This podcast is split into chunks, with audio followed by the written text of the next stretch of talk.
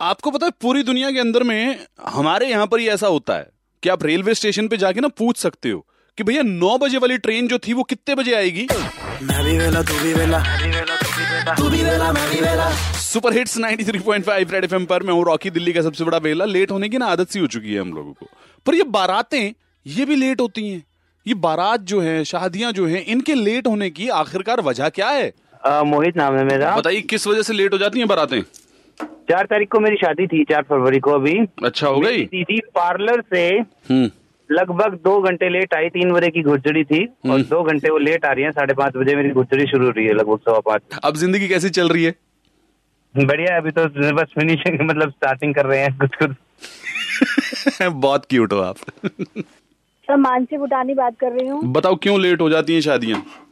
Sir ज़रूरी नहीं है कि शादियाँ बारात हमेशा लेट ही पहुँचती है ऐसा कोई ज़रूरी नहीं है। लास्ट ईयर एट फरवरी को जो कल एक साल पूरा होने वाला है मेरे ब्रदर की शादी हुई थी। हम्म। हमने उनको टाइम दिया था कि नौ बजे बिल्कुल हम आपके गेट पे पहुँच जाएँगे बारात हम्म, लेके। हम्म। और हम साढ़े आठ बजे वहाँ पहुँचे थे। लड़की का भाई स्पेशली अंदर से बाहर आया और प्लीज़ हाथ जोड़ के कह रहा है मैम प्लीज़ अभी थोड़ी देर दीदी रुक जाओ थोड़ी बारात लेट लेकर आना। अभी तक हम भी रेडी नहीं है। आप कहाँ से आ गए इतनी जल्दी? रुकी जी सचिन बोल रहा हूँ। बताइए क्यों लेट हो जाती है बारातें? रास्ते सबसे पहले लेट होती है लेडीज़ के कारण जो ब्यूटी पार्लर में तैयार होने जाती है। आई थिंक जो हमारे इंडियन कल्चर है ना कि जीजा और फूफा का रूठना हम्म। उन्हें मनाना। हम्म।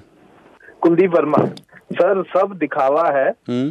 किसने कितना खर्चा किया है पहले तो अपने बारातियों को दिखाए। हम्म फिर उसके बाद जहाँ जा रहे हैं लड़का वाले जा रहे हैं तो लड़की वाले को दिखाए हमने कितना बम पटाखा फोड़ा है कितना खर्चा किया है।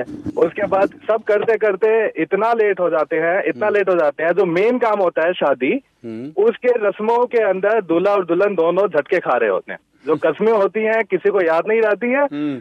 और अल्टीमेटली शादी हो जाती है अगले दिन सुबह पता लगता है ओहो हमने कुछ कस्में भी खाई थी। हमारी हो गई शादी। फिर इसलिए कस्मे, वादे, प्यार, वफा, सब बातें हैं, बातों का क्या हो जाता है, पर आप सबने बहुत ही खूबसूरत और बढ़िया आंसर दिए हैं। इसलिए रेड एफएम आपको कहता है, वोट दाहक, अपने हक का वोट ज़रूर डालकर आइएगा। रेड एफएम, बजाते रहो।